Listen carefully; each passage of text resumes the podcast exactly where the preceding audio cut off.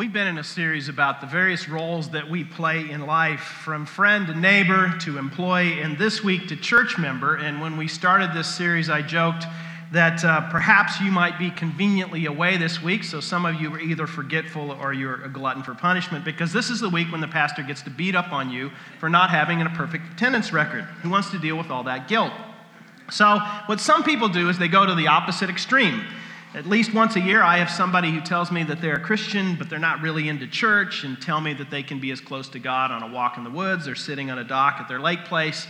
And uh, even this week, I read a New York Times article about a family that couldn't agree on where they would go to church, and so they decided that they'd take a hike every Sunday morning, and they did. All the time that this uh, young woman, now a uh, middle, uh, I guess someone in her 20s, she said all during childhood, that's what they did. A few years ago, a best selling Christian author uh, confessed in a blog that he rarely goes to church. He hates singing. He thinks that uh, churches don't engage him. It's not his learning style, he said. Um, he connects with God in other ways and defended himself by saying that many of his equally famous friends don't attend church either. And he used words like graduated and evolved and said that the church might be fine for some, but he just didn't need it anymore. Now, that blog post generated considerable backlash. But he isn't the only person to reach that conclusion. So this week I bumped into another blog by someone I don't know, never heard of before, and the title was Relax Christian, You Don't Have to Go to Church.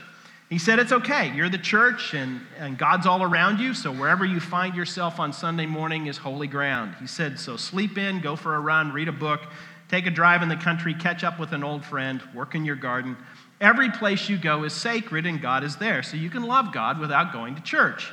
Now, he did admit that there's some value from time to time in connecting with others, but you can do that a lot of places. You don't need to go to church to do that. So just be aware of God in the moment. So, what do you think? Are these two guys right? Well, here's the challenge for me, at least today, and that is that I don't agree with either of them for what I think are some pretty good reasons, but it would probably be best if anyone else but me were up here today, because after all, I'm biased. Uh, pastor challenging people to be in church is a little bit like a uh, financial planner encouraging you to save or a dentist telling you to floss. So I clearly have a vested interest in seeing that you're here in church and become a vital member of this church community. So I'm well aware that many of you will question my objectivity. A few years ago, I started making a mental list of verses in the Bible that pastors shouldn't preach on, and near the top of the list is Hebrews 10 24 and 25. It's the verse on the card in your program, which says, Let us think of ways to motivate one another to acts of love and good works, and let us not neglect our meeting together as some people do, but encourage one another.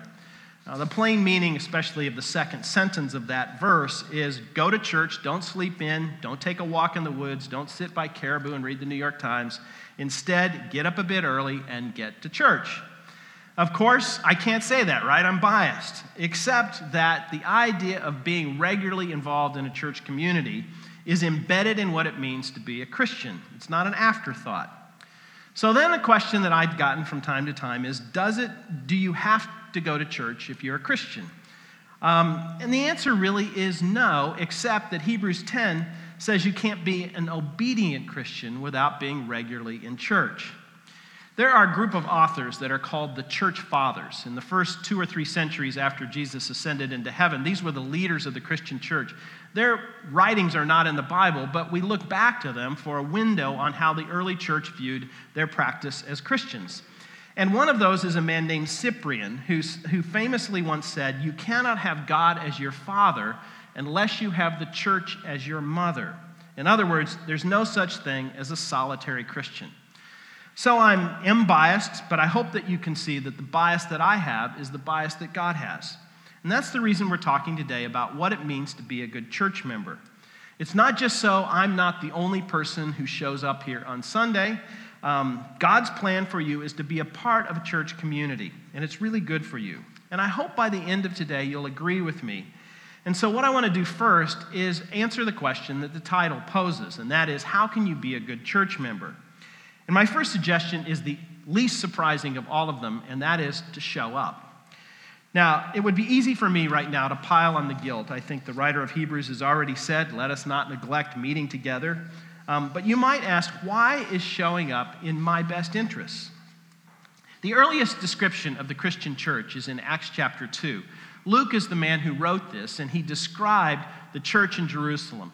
This isn't the only way that churches looked at the time, but it was a kind of window into what the earliest Christian church looked like. And I want to read, it's a little bit of an extended description in Acts chapter 2, beginning with verse 42. It says, They devoted themselves to the apostles' teaching and to fellowship and to the breaking of bread and to prayer. What he's really talking about is worship experiences like the one we're having this morning. And then it says, Everyone was filled with awe at the many wonders and signs performed by the apostles. And all the believers were together and had everything in common. They sold property and possessions to give to anyone who had need. He's talking really here about meeting both the emotional and the physical needs of one another. He says, Every day they continued to meet together in the temple courts. They broke bread in their homes. They ate together with glad and sincere hearts, praising God and enjoying the favor of all the people. And the Lord added to their number daily those who were being saved. Now, we could talk at length about this. Uh, we could spend a whole sermon. Actually, we could spend multiple weeks breaking this down and talking about what this early church looked like and, and what lessons we might learn. But I think the overall message here is that they made this a priority. They spent a lot of time together, it was important to them, and they got a lot out of it. It wasn't drudgery. Instead, what they had was great joy in gathering together, and so they made that, get those gatherings a priority. Now, when I usually teach here, I don't want to single out any single group, partly because I want to be inclusive and also because I don't want to make people feel like they're being singled out. But let me just talk about one group of people that I think find church attendance most challenging. And that is, you, that is for those of you who have young children. Now, our girls are nearly grown, so we're past all of this, but Kathy and I remember well when our girls were little. Getting to church was a challenge. In fact, there were times when we staggered our church attendance. This may have only been for about six months, but we had one early riser and one that didn't get up quite so early. So one of us would get up and go with the youngest one and get to church for an early service so we could get home in time for her nap, and then the other one would go later. Again, I don't think that lasted really uh, a long time, but it was a way for us to be regularly in church. And sometimes I have to confess, it hardly felt like it was worth the trouble. And yet we kept it up and I think it paid off. And I'm not just saying that because I get paid to go to church. At that time, I wasn't on a church payroll. Going to church then was more challenging, and it would have been easier for us to stay home, but we felt strongly that we needed to practice the discipline of showing up for us and for them. By coming to church, we were teaching our daughters that church is important. We were helping them build a lifelong habit and we were connecting them to both peers and adults whose lives would shape theirs. Just recently, our youngest daughter was telling us about three women in her life who have mentored her. Um, one of those attends City Church, one of those used to attend City Church, and the third is a college professor who's become an important mentor to her. She never would have met two of those three women if she hadn't been regularly in a church service. So here's my encouragement to those of you with young children come regularly. One of the things that we try to do here at City Church is to welcome children in our midst. So while they can at times be a distraction, and we have created video overflow in the commons so that if your child gets fussy, you can take your kids out there. I'm okay with a little bit of noise. I've learned to actually block that out. I have a lot easier time with that than cell phones going off in services.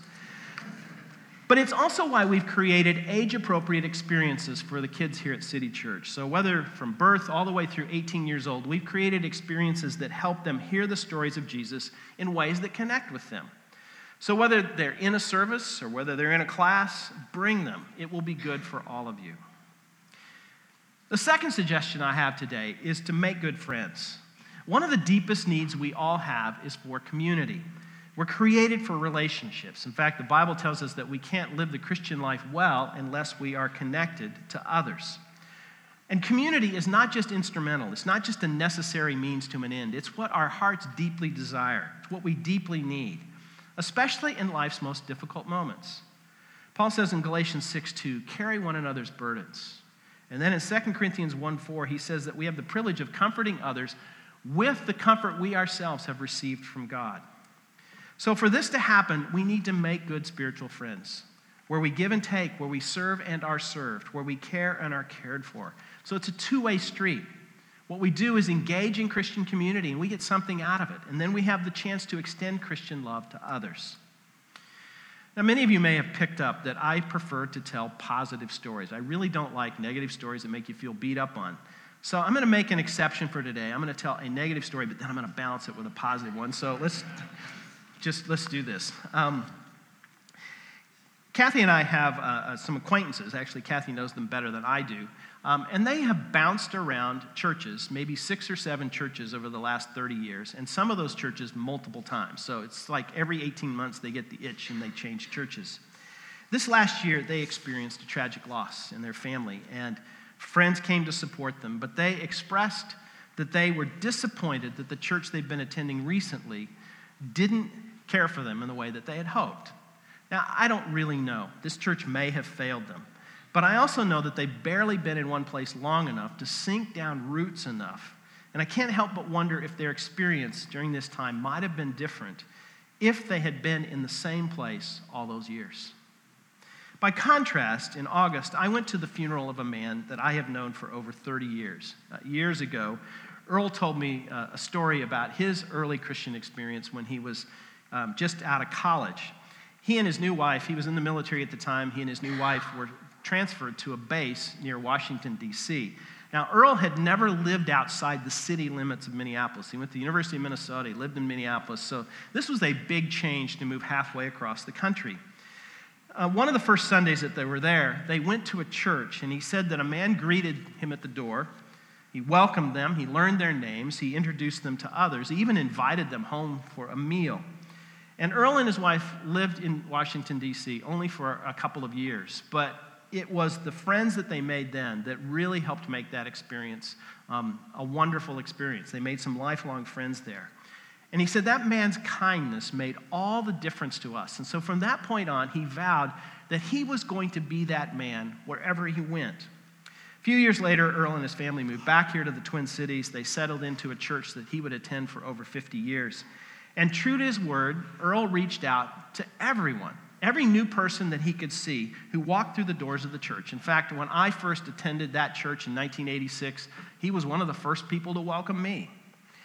Now, Earl was 84 years old when he died, and his funeral, uh, by the way, I don't know if you know this, but the older you are when you die, the fewer people who come to your funeral. That's sometimes a good thing because you've outlived all your friends. But Earl's funeral was well over 400, maybe even 500 people showed up for that funeral because of his commitment to meet and reach out to people. My third suggestion is to help out. Churches are unique. They're different from other kinds of organizations because in businesses and schools and hospitals, even in the government, most of the work gets done by people who have been paid, but not in churches. Now, we do have staff here at City Church, but just think about the ministries we have and, and think about the ratio of paid versus volunteer. For example, City Kids, our ministry to children, we have a part time staff person, um, and that's a really good thing. Um, and we have on a given Sunday maybe as many as 25 different volunteers who help make that happen. And that pattern's repeated in our ministry to students, our groups for adults, our worship services, even the work that keeps this building maintained. Yesterday, a couple of guys took out the air conditioners out of the win- window unit air conditioners and um, just to, to help out. And that's the way God designed the church to work. The New Testament describes the church with a metaphor. It's the metaphor of a body.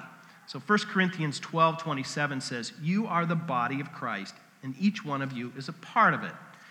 And uh, if we had more time, I'd like to read from one of the four passages that describes the specific spiritual gifts. On the screen is the uh, passage from uh, 1 Corinthians chapter 12, or, or excuse me, Romans chapter 12, that describes some of the gifts. And the metaphor works like this the human body has many parts. Now, some of those parts are more important than others, but each part is important. They're all needed in order to function properly. If any single part is missing, in the metaphor, the body has some serious problems. Now, specifically, then, Paul and others talk about how there is at least one spiritual gift that each Christian has, one special job that they can do. Um, and those jobs are and allow the church, using the metaphor, the church as a body, to function well. Just as you can't have an orchestra of only violins or a football team with only quarterbacks, you need all of those gifts to make that church function properly.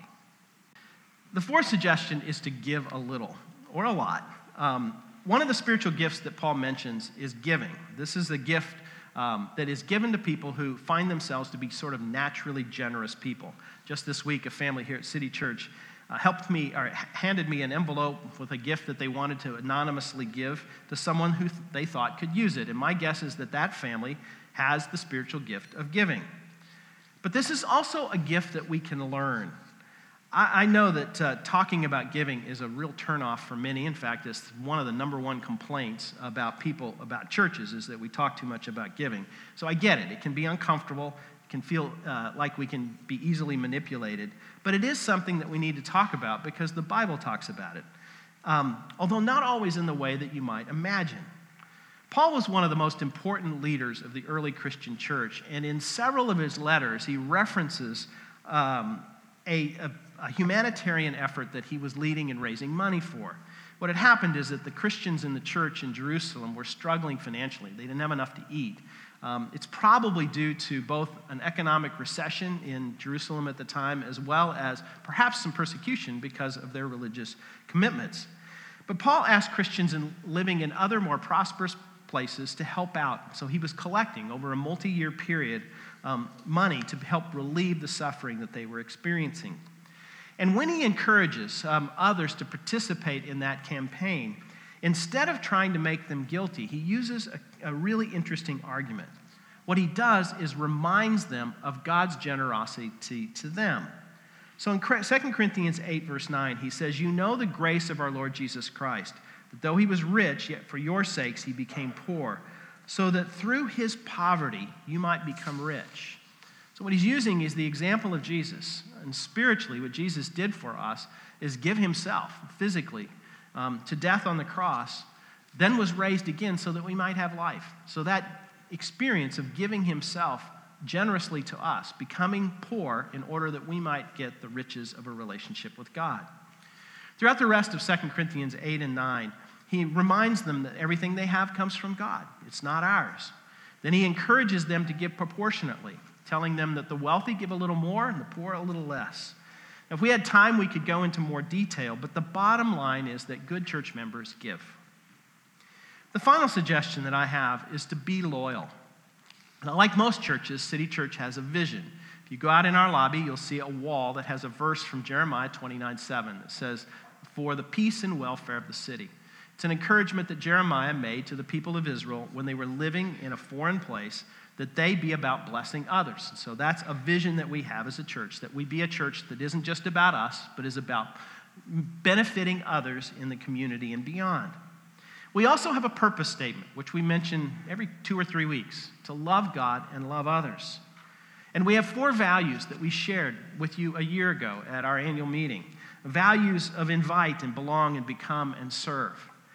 And we also have a statement of faith. It's a short summary of our core convictions. Doesn't cover everything, but what it does is it articulates the essentials that we believe are important for Christian faith.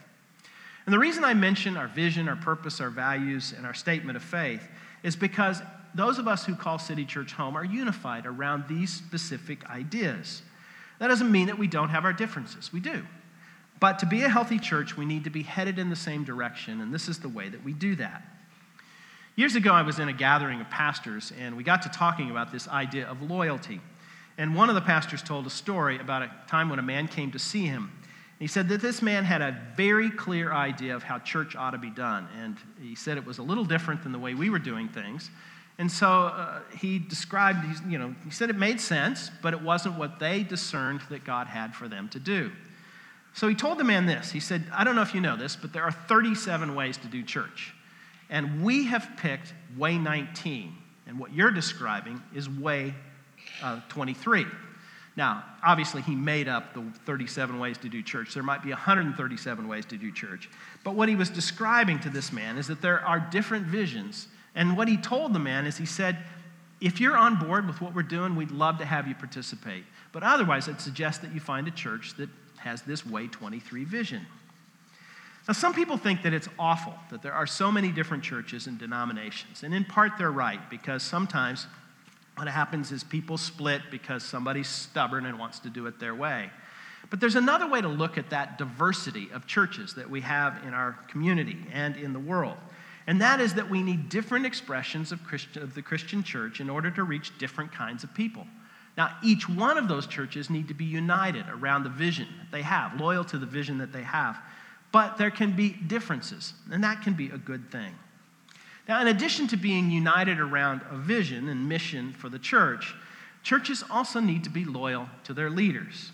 So you remember I've been keeping this mental list of verses Bible uh, pastors shouldn't teach on. Here's the one at the top of the list. It's Hebrews 13, 17.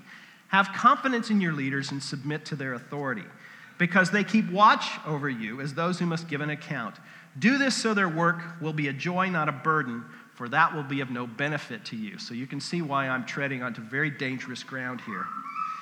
There have been a few times fortunately, only a few times in the history of City Church when I have been tempted to respond to an email by typing Hebrews 13 17 and letting them look it up. I've resisted so far, and I hope I can make it all the way to the end of my time here at City Church. Uh, but really, the point here isn't about me. It's about making sure that collectively we follow our leaders. And by the way, I have a boss here at City Church, it's the church board. And so Hebrews 13 17 tells me to trust them to submit to their authority, and not to make their job burdensome. And we all need to follow our leaders. I'll be honest with you. If you make City Church your church home, you will not agree with every decision that we make. But I hope that as your leaders, through board and staff, we make wise decisions, and that then together, as we commit to a common vision and work together, we can accomplish a great deal.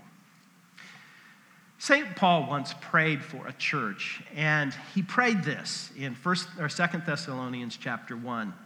It says, We keep on praying for you, asking our God to enable you to live a life worthy of his call. And he said this May he give you the power to accomplish all the good things that your faith prompts you to do. Then the name of our Lord Jesus will be honored because of the way that you live.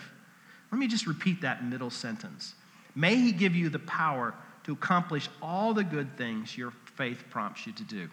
A little later today, we're going to share our church objectives for 2018. These are the things that we're hoping to accomplish in the coming year. Those are the things that our faith has prompted us to do. And we're praying that God will allow us to accomplish those things. And that's what we want to work together to do. Now, if what I've shared today is something that you can get behind, then maybe you are ready to become a member here at City Church. Now, like many churches today, our attendance is far higher than our church membership, and I get that. Our parents and grandparents were joiners, and we're not. But I do think that membership is important. When I was single and dating, my friends and I used to talk about DTR conversations. I don't know if you know what that means, but what it is, is the idea that when you've been dating someone for a little while, you need to have a conversation, a define the relationship conversation. And so we called those DTR conversations. Membership is the spiritual equivalent of a DTR conversation. So if City Church is your church home and you've been showing up, you're connecting with others, helping out, on board with the vision that we have for the future, then consider joining. In some ways, what I've just talked about, by the way, is countercultural. Uh, we live in a consumer age. We're connoisseurs of almost everything, including churches. We're particular, and sometimes we sound a bit like Goldilocks. We're looking for the perfect thing, just the right music and a sermon that sounds the most like the celebrity preacher that you podcast.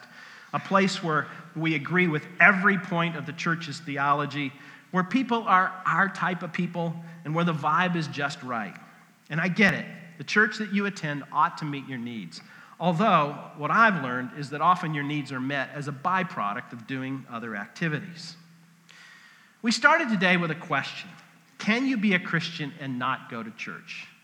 Perhaps a better question is What kind of Christian are you trying to be? As trendy as the idea of writing church off it may be, it's a mistake. I think the church is necessary.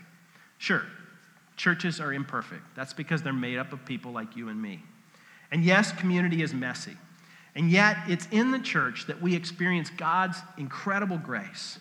How else can a group of ordinary people and very different people get along and do some extraordinary things?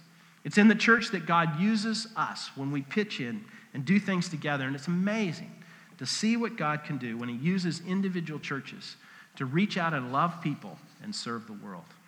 Let's pray. Father, we see the church as a gift to us. Uh, you, when you were here on earth, when your son was here on earth, Jesus demonstrated what it was to, um, to serve and to live. And when he left, he left behind his body, the church, to do the things that he had done here on earth. And we get the privilege of being a part of that. So, Father, may we show up. May we make good friends. May we give. May we serve. And may we be loyal to the mission of this church or the church that we have made our own church home. And we pray as we do this that you would use us in our communities and in the world in great ways. We pray this in Jesus' name.